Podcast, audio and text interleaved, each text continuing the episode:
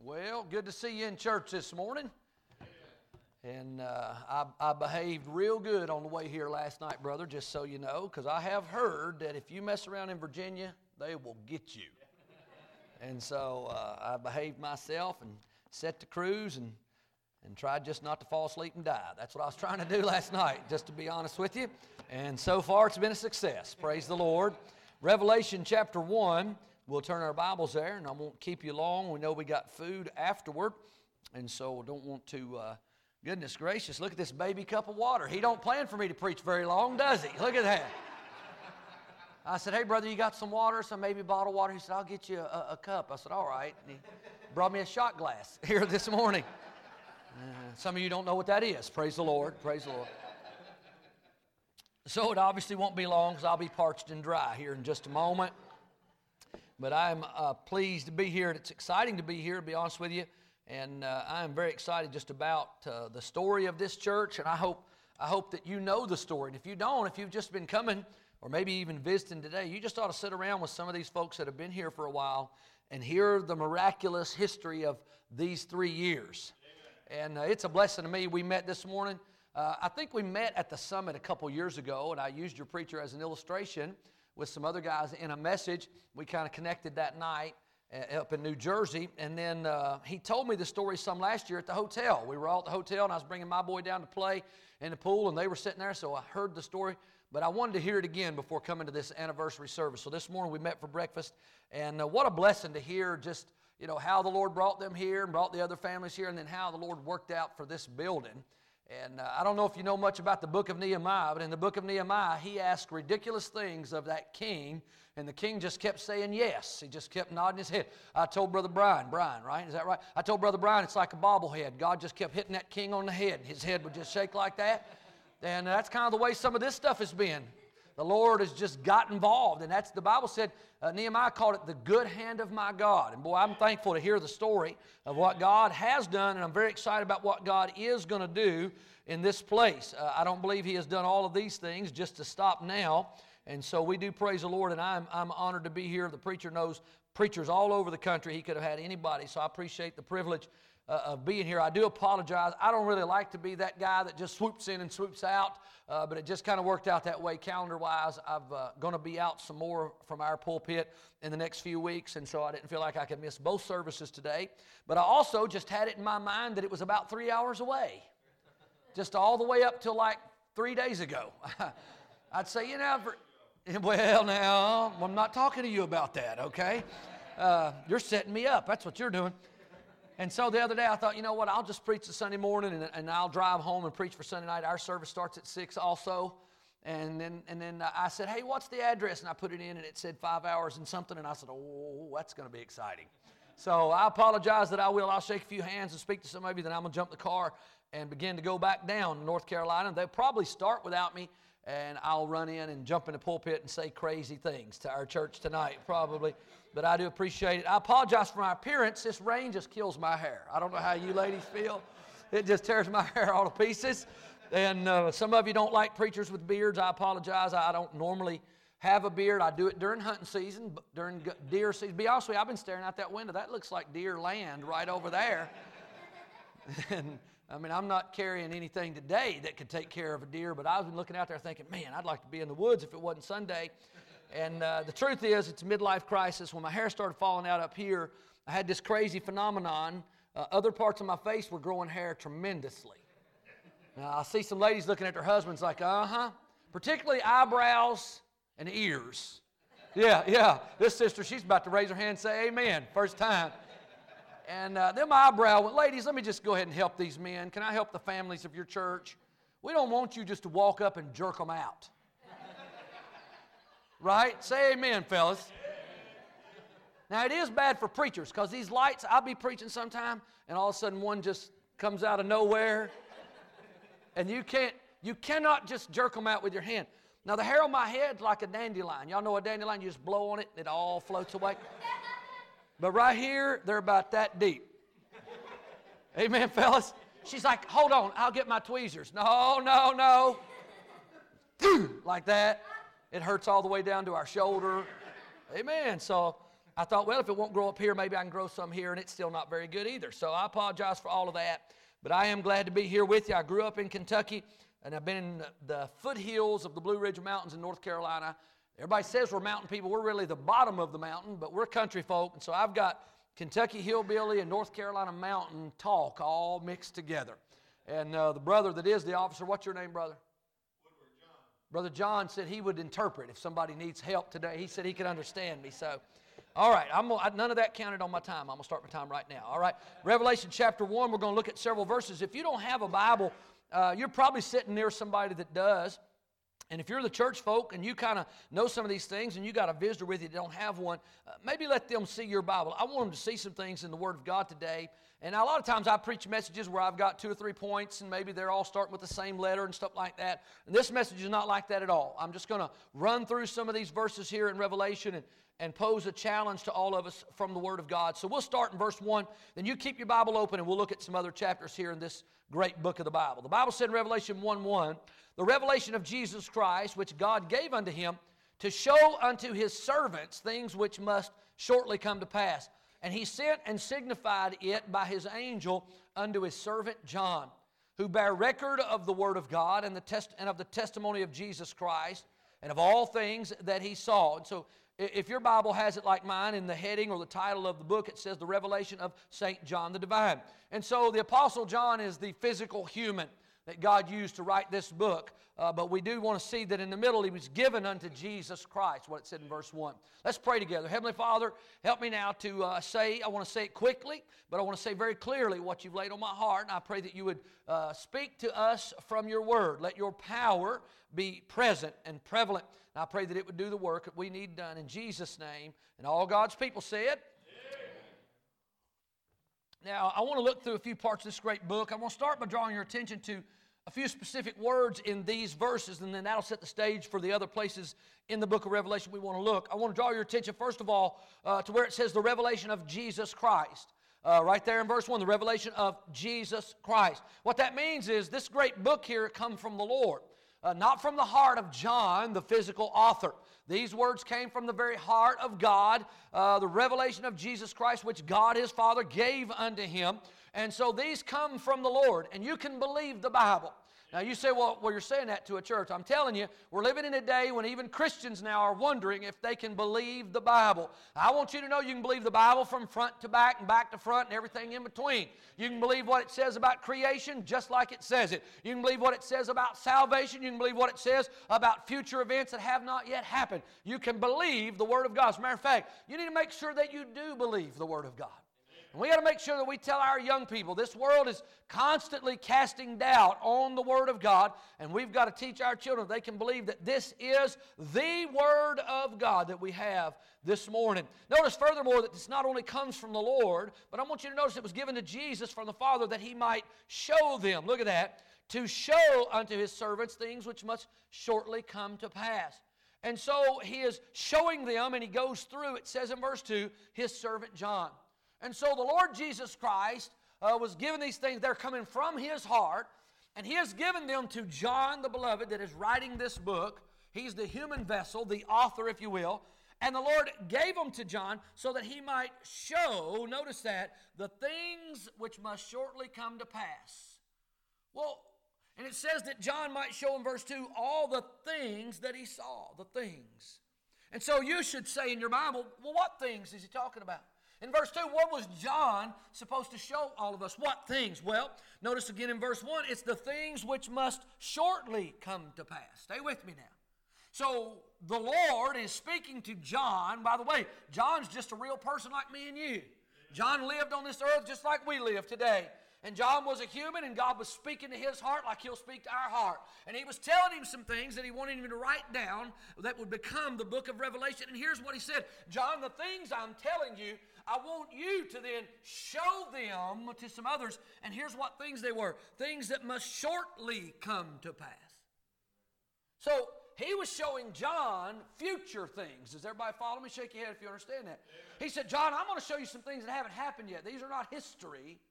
These are future events. And by the way, uh, some of them have yet to happen, which means they are still future even to us.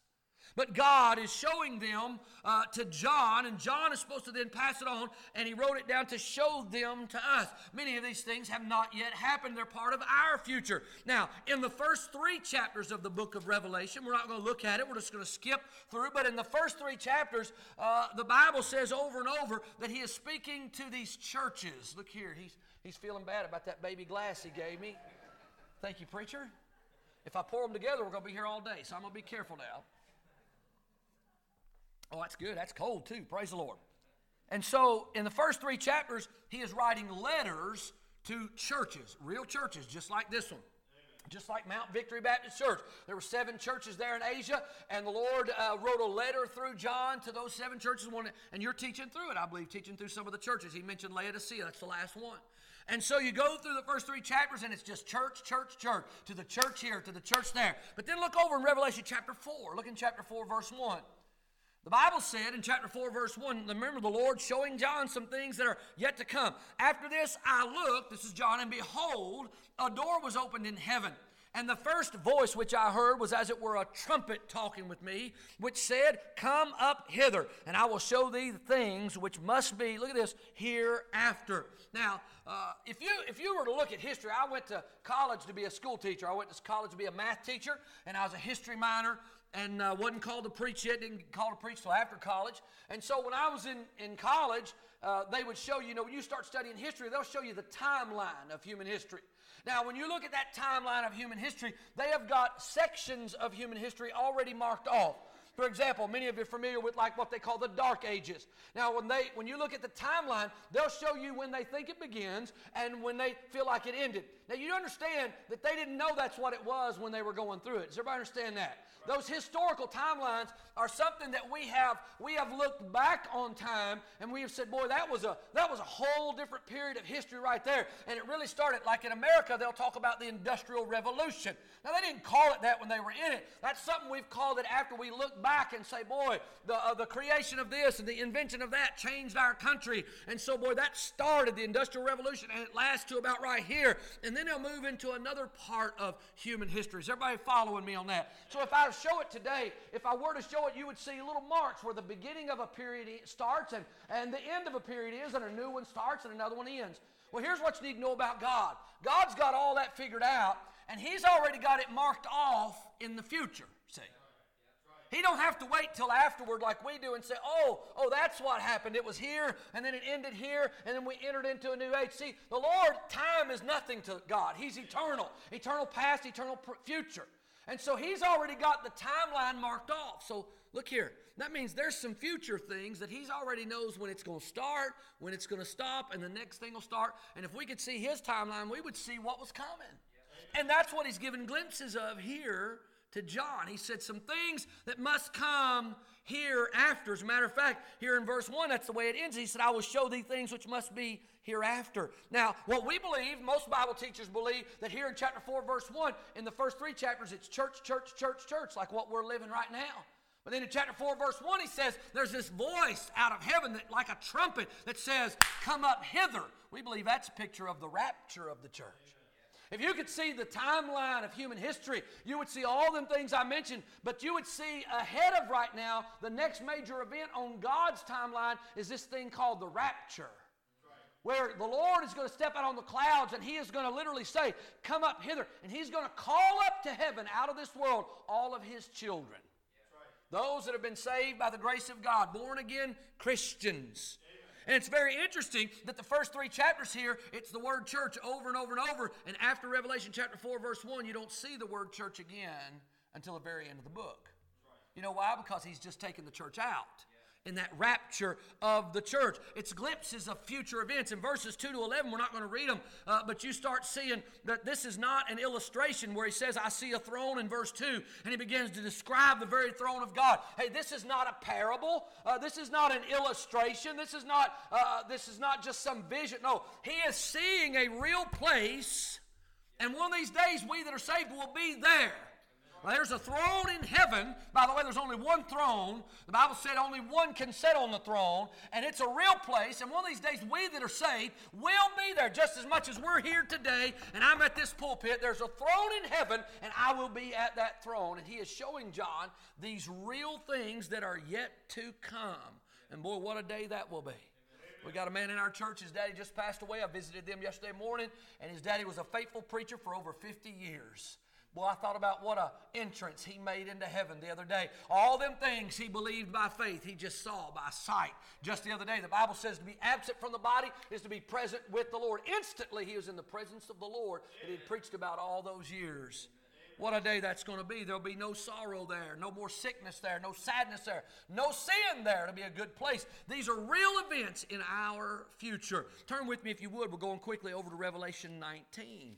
So I need you to understand that these are not uh, just, you know, there's, there's an old set of books, they call them Aesop's Fables. How many of you raise your hand if you're familiar with that? Aesop's Fables. A lot of the children don't have any idea, maybe, but uh, they would use those stories. Those are made up stories to teach morals and lessons. Am I right? Shake your head if you understand that. And so that's what I'm afraid many people think the Bible is. Many people think the Bible, it's a good book and it teaches some good lessons, but uh, they think it's just like Aesop's fables. It's just made up stories to teach some good lessons. And they read these stories in Revelation and they start thinking, wow, isn't that interesting? Wow, what's God trying to tell us? I want you to know something. These are not made up stories, these are actual future events that will happen. When you start looking at Revelation 19 and going quickly now, I'm watching the time. Verse 5, the Bible said, And a voice came out of the throne saying, Praise our God, all ye his servants, and ye that fear him, both small and great. And I heard as it were a voice of a great multitude, and the voice of many waters, as the voice of mighty thundering, saying, Hallelujah, for the Lord God omnipotent reigneth. They're worshiping God. This is a real story. Let us be glad and rejoice and give honor to him for the marriage of the Lamb. Notice this for the marriage of the Lamb is come, and his wife hath made herself ready. And to her was granted that she should be arrayed in fine linen, clean and white. And the fine linen is the righteousness of the saints. And he saith unto me, Write blessed are they which are called unto the marriage supper of the Lamb. And he saith unto me, These are the true sayings of God. Again, this is an actual event. This is a futuristic event that is going to take place. Just as much as we're having a gathering today and you've got a meal plan and you're going to sit around a table and there's going to be a plate and there's going to be food and there's going to be people that did the work. Hey, there is coming an event, they call it the marriage supper of the Lamb. And when you get there, uh, those that get there are those who are part of the bride of Christ. And that is the people who have been saved by the grace of God. It's not a group of perfect people. Hey, listen, it's not a group of people that never did anything wrong. It's not a group of people that, you know, didn't make any mistakes. It's not perfect folks. It's not religious folks. It's not just good or bad people. It is saved people. You say, well, well, how do I know if I'm saved? Well, you must be born again, the Lord Jesus said. That means there's got to come a time in your life that you yourself, nobody can do it for you. Mom and dad can't do it for you. The preacher can't do it for you. You have to realize that you're a sinner and that because you're a sinner, uh, you cannot go to heaven. You know why that is? Because heaven's not a good place, heaven's a perfect place. Right. So no sin can enter heaven. Yeah. So now all of a sudden, because I'm a sinner, and we all are, I can't just go into heaven. I would mess up heaven. And God's a holy God, He won't allow that. Amen. So what had to happen is my sins had to be taken care of. So here it is. You must realize you're a sinner, and that because of those sins, you're supposed to go to hell, but you don't want to go. And so you cry out to the Lord. The Bible said, Whosoever shall call on the name, it's just prayer. You just pray out, you just call out to God from your heart and say, Lord, I know I'm a sinner. I know because of my sins I'm supposed to go to hell, but I don't want to. And so I ask you to forgive me of my sins. I'm sorry for my sins. And when you ask the Lord to forgive you of your sins and come into your heart, you receive Him into your heart as Savior. The Bible said that whosoever shall call the name of the Lord shall be saved. That He'll save anybody that does that. I will, he said, if any man come to me, I will in no wise cast him out. That's who's in this picture right here. When it says the marriage supper of the Lamb, it's all the people, not the people that went to church, not the people that were religious, not the people that gave a good offering, not the people that offered some sacrifice. No, the people who are in this story are those who have been saved by grace through faith in the shed blood of Jesus Christ. Now, those people are part of the bride of Christ, and they are at the marriage supper of the Lamb. This is an actual event. That means, listen, I'm going to be there. Uh, you know what? You know what we're talking about here? We're talking about John has been shown some things, not not just you know vision. These are glimpses of the future. He's been shown. Actual events he's being shown. So you know what that means, brother? Brother Steve? That means he saw us. I'm there. I'm, I'm saved by the grace of God, not because I'm a preacher, not because I'm any good, because when I was seven years old, I heard a preacher preach the gospel, realized that I had sinned already, and that if I died, I would go to hell, and I cried out to God, and He heard my prayer and washed my sins away. I got saved that day. Thank God, if you ever get saved, you're saved. So you know what that means? It means John saw us. By His grace, I'm there. I'm in this picture. My family, my wife, my children, by the grace of God, they've been saved. They're there. Brother Boots is there. He's, uh, Brother Brian, you're there. I'm, I'm, assuming you've been saved, Brother Brian. All right, good, good. I mean, you seem like a nice enough feller, but you know, you can't just guess. So, I mean, I know your wife's there, but that's what I'm telling you. Listen, we sometimes read these things and, and it's like Aesop's fables. It's just a little nice story to teach. No, no, no. No. He said, I'm going to show you things that will be hereafter. He, he gave him glimpses of events that God already knows is going to happen. And listen to me, when they were looking at it, they were seeing people. And I'm there. Are you? Are you in that picture that John saw? You say, well, I, I, don't know if anybody can know for sure. Well, 1 John 5 13 says, These things I've written unto you that believe on the name of the Son of God, that ye may know that ye have eternal life and that you may believe on the name of the Son of God. You can know. Amen. Look at verse 11 to 15 here, Revelation 19. We're almost, or Revelation, uh, yeah, 19, verse 11. Look at it. And I saw heaven opened, and behold, a white horse, and he that sat upon him was called faithful and true. That's the Lord Jesus. And in righteousness he doth judge and make war. His eyes were a flame of fire. Look at this. It said, On his head were many crowns. He had a name written that no man knew but himself. He was clothed with a vesture dipped in blood, and his name is called the Word of God. By the way, the Bible says, In the beginning was the Word, the Word was with God, and the Word was God, the Lord Jesus here. Verse 14, And the armies which were in heaven followed him upon white horses, clothed in fine linen, white and clean. And out of his mouth goeth the sharp sword. You say, What is this? This is another future event. You know what this one is? This is when Jesus is coming all the way back. At the rapture, he's just going to step out on a cloud and call us up. Hey, come up hither. It's like a mama back in the day when the kids could just go outside and play, and she didn't have to worry about them being taken or killed or whatever, and they just let them go play out in the country. But when it come time for supper, you know what mom would do? She'd step out on the porch and just holler. Some of you remember the old Ma and Pa Kettle show. Anybody remember that old show? She'd say, Come and get it. That's what they'd do. And all them kids would come running. Hey, that's what the Lord's going to do. He's not coming all the way down here at the rapture. He's going to step out on the cloud and say, Come up hither. And every one of us that have been saved and those that have died that have been saved, their bodies will be caught out of the ground. We that are alive and remain will be caught up together with them. So shall we ever be with the Lord. Hey, but then after we're there with him and we have the marriage supper of the lamb and we're judged at the judgment seat of christ. We don't have time to talk about that. But then after that he's coming back physically all the way. He's coming to the earth and he's going to sit on the throne that is rightfully his in jerusalem the throne of david. They call this the, the beginning of the thousand year millennial reign. The lord's going to rule and reign. By the way those armies right there that are coming back with him that's the saints. Amen. that's us. I'm not even a horse person but i'm going to be on one John saw me riding one. Did he see you? I mean, are you there? Everybody that has ever gotten saved in your Sunday school class, they're in that picture. John saw them. He didn't know who they were. He didn't know all their. Fa- he didn't know. Oh, that was that was that family, brother. Brother uh, Steve, you've been telling me about. You know, live near the church and all those things. That family, they're they're there. Hey, the people you give a tract to, the preacher says, hey, give out tracts, let's invite folks. And you think, man, I don't ever see anybody get saved. Listen, some people get saved and we never know it. That's right. That's right. But guess what? They're there. Amen. They're at that marriage supper. They're, they're riding on horses. They're coming back with the Lord. And listen, you need to know that you're there. Boy, in Revelation 20, he shows some other things. I'm going to have to hurry. I've been preaching right now 18 minutes just so you know that I am watching. In Revelation 20, John sees a sight that stirs my heart in the first few verses. And I saw an angel come down from heaven having the key of the bottomless pit and a great chain in his hand. He laid hold on the dragon, that old serpent, which is the devil and Satan, and bound him a thousand years.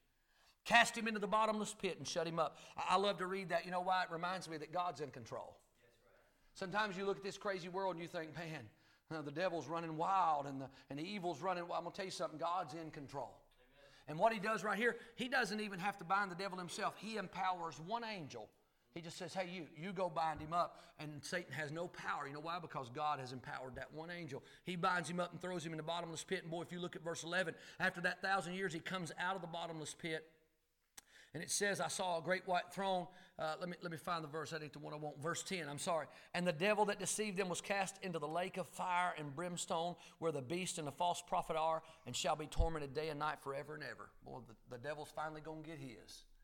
Won't that be a good day? I don't know exactly how that's going to work, but I hope we're all standing around watching. I hope we're all cheering. I hope maybe we can kick him as they drag him by. Everything bad that's ever happened in our life is because of Satan and sin. Oh, yes. Sometimes we want to be mad at a person. I'm telling you, you be mad at, you be mad at the devil, but one of these days the Lord's going to take care of him. This is a real futuristic event. This is going to happen. The smoke of his torment will send up forever and forever. And John sees these sights, they're real. Have you seen yourself this morning? I'm not going to be much longer. Have you seen yourself?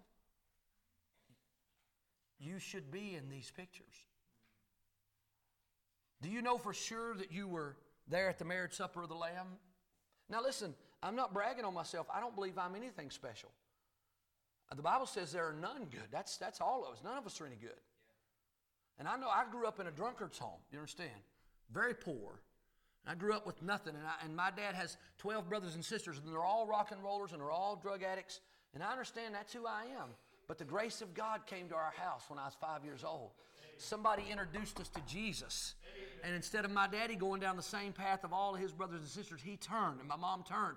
And now there's five preachers in the family, three brothers, and now two grandson preachers. I'm just telling you, I know where I come from. I know what I am. I'm not in the marriage supper of the Lamb picture because I'm any good. I'm in there because the grace of God saw fit for me to hear the truth, and he gave me the faith to trust in the Lord, and I got saved one day. That's why I'm in that picture. Hey, that's why I'm following the Lord as he's triumphantly returning, not because I'm worthy, not because he thinks I'm a good soldier, not because he thought I was going to be a good preacher. Hey, by the grace of God, I'm in those pictures. The question is, are you in those pictures? Do you know for sure that you're there? Let me show you one more sight. In Revelation 20, I started to read it, verse 11. There's a great white throne, and him that sat on it, from whose face the earth and heaven fled away. Mrs. Boots, if you go ahead and come to the piano and just start playing softly, I'd be a blessing. And there was found no place for them. And I saw the dead, small and great, stand before God. Verse 12. Look at this. And the books were open, and another book was open, which was the book of life. And the dead were judged out of those things that were written in the books according to their works. And the sea gave up the dead which were in it, and death and hell delivered up the dead which were in them. And they were judged, every man according to their works. And death and hell were cast into the lake of fire. This is the second death. Look at this verse. And whosoever was not found written in the book of life was cast into the lake of fire. That's a real story. That's not just a scary story to try to get you to be a good person. That's not what that is. That is God, the Lord Jesus, the revelation of Jesus Christ, showing John that he might show us things, not pictures, types, illustrations, things. When he saw that throne, it's a real one. And when he sees this lake of fire, it's a real one. And he said, I'm going to show you things which are yet to come, but they're coming. Things that will come hereafter, the Bible said. And he said he wanted him to show them to us. That's why they're recorded in the Word of God. And if you didn't see yourself in any of them other ones, if you didn't see yourself in the marriage supper of the Lamb because you don't know for sure if you're one of those born again. By the way, it's not just Baptist, it's not just Catholic. It's not just any particular. No, it's none of that. It's born again. Amen. You must be born again, is what Jesus said himself. It's those who have been saved. More than religious, more than attending church, more than being baptized. That's not enough. There has listen, I ought to be able to take the microphone today and walk up to you and say, Tell me when you got saved. And you ought to be able, now maybe you don't know the date. Unfortunately, I don't remember the date. Mama didn't tell me to write it down. I don't know, but I know the story. I can describe to you the moment in my life. I can talk to you about how I went to a Bible school and this happened and I came forward and nobody told me to pray. Nobody gave me any instruction. I didn't know what to do. I just saw from the back of the room and I'm, y'all can tell I'm pretty hyperactive already. That's what they used to say. They didn't have ADHD and all those terminologies. They would just say he's hyper and hit him in the head a lot. And that's what they did to me. And so, hyper kids sitting in the back, these other kids would come forward and kneel down and stand up, and he would say, What'd you do? And they'd say, I got saved, and everybody would cheer. All of a sudden, that cheering got my attention. I started watching. More kids would come up. They'd talk to this tall preacher, and he'd say, What are you here for? They'd, they'd kneel down, they'd stand up, he'd say, You get saved. They'd say, Yes. Everybody would cheer. I said to my brother, I want to go do that. I came forward. He said, What do you want? So I want to get saved. So he said, All right, let's pray. He knelt down. He didn't tell me to pray. He didn't tell me I needed to repent. He didn't tell me anything. He just assumed I knew, I guess. All I knew is what I saw. So I just knelt down beside this guy that them other boys had knelt down by. We knelt down. I listened to him pray, and then we stood up. He said, Did you get saved? Well, I did everything I saw them do. And so I said yes.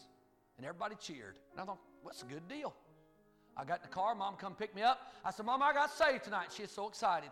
Three or four months later, we are back at our home church. An old country preacher preaching on Thursday night. Wasn't the pastor, filling in. When he got called to preach, couldn't even read. But he was preaching that night, and the Lord told him exactly what to say. He said, If you've never prayed yourself and asked the Lord to save you, then if you die, you'd go to hell. And the Holy Ghost grabbed my little heart and said, You know you didn't pray. Now, see, if he would have said anything else, if he would have just said, If you've never been saved, I would have said, Oh, I got saved. If he would have said, If you've never been to an altar, I would have said, Oh, I went to an altar. So the Holy Ghost loved me enough to say exactly what I needed to hear. If you've never prayed yourself, and the Holy Ghost said, You know you didn't pray, and I went to the altar and got saved. Now I've got to stop for time. But listen, you ought to be able to do what I just did. You ought to be able to describe a moment, a situation in your life that is when you got saved. It's not a class, it's not, I've always been in church. No, no, no. Birth is a moment. And Jesus said you must be born again. And if you don't see yourself at the marriage supper or in that great army or, or around the throne because you don't know if you've got one of those stories, then I got sad news for you. Then you're in this last one.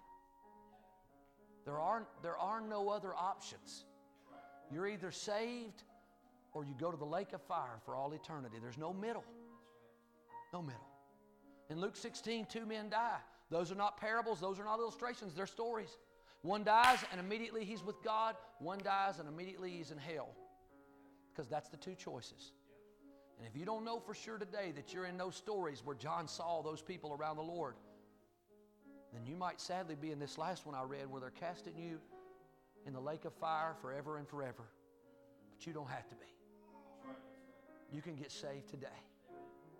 You can get it nailed down in your heart today. Would you bow your heads with me? Preacher, you come. I'm going to let Brother Steve handle the invitation however he sees fit.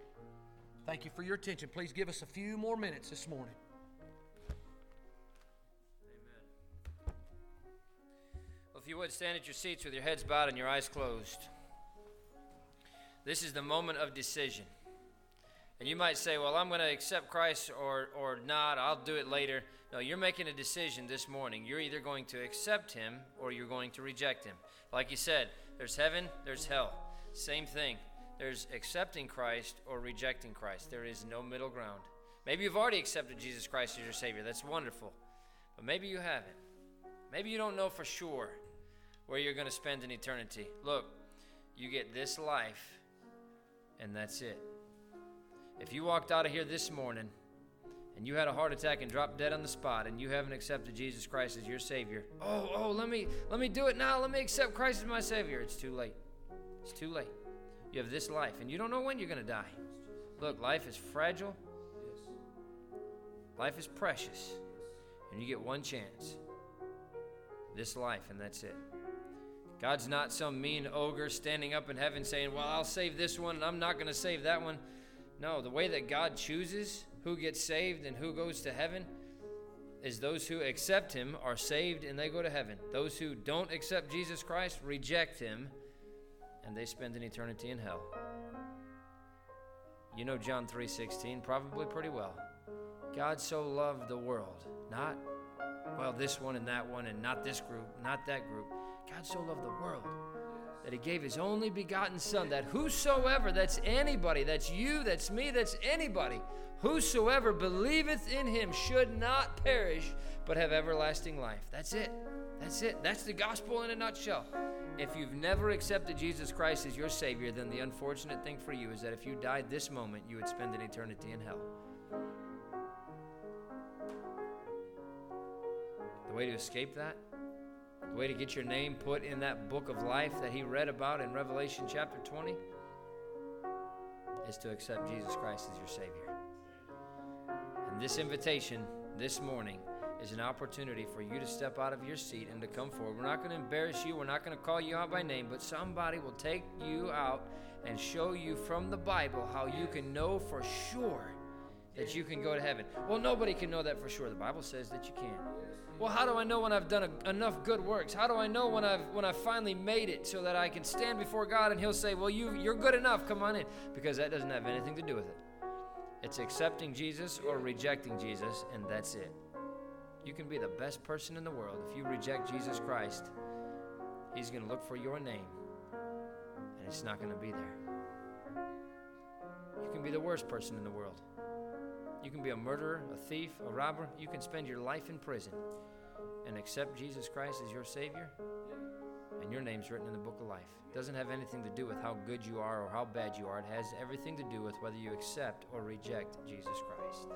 And so this morning, I'm going to give you an invitation to come forward and let somebody take a Bible and show you how you can know for sure that you're going to heaven when you die. Maybe it's something that you've been battling in your mind for a long time. Is it something that I need to do? Should I do it? Look, let somebody take a Bible and show you. It's a very, very simple plan. It's a very simple thing. As the invitation is open, as, as the piano plays, the invitation is open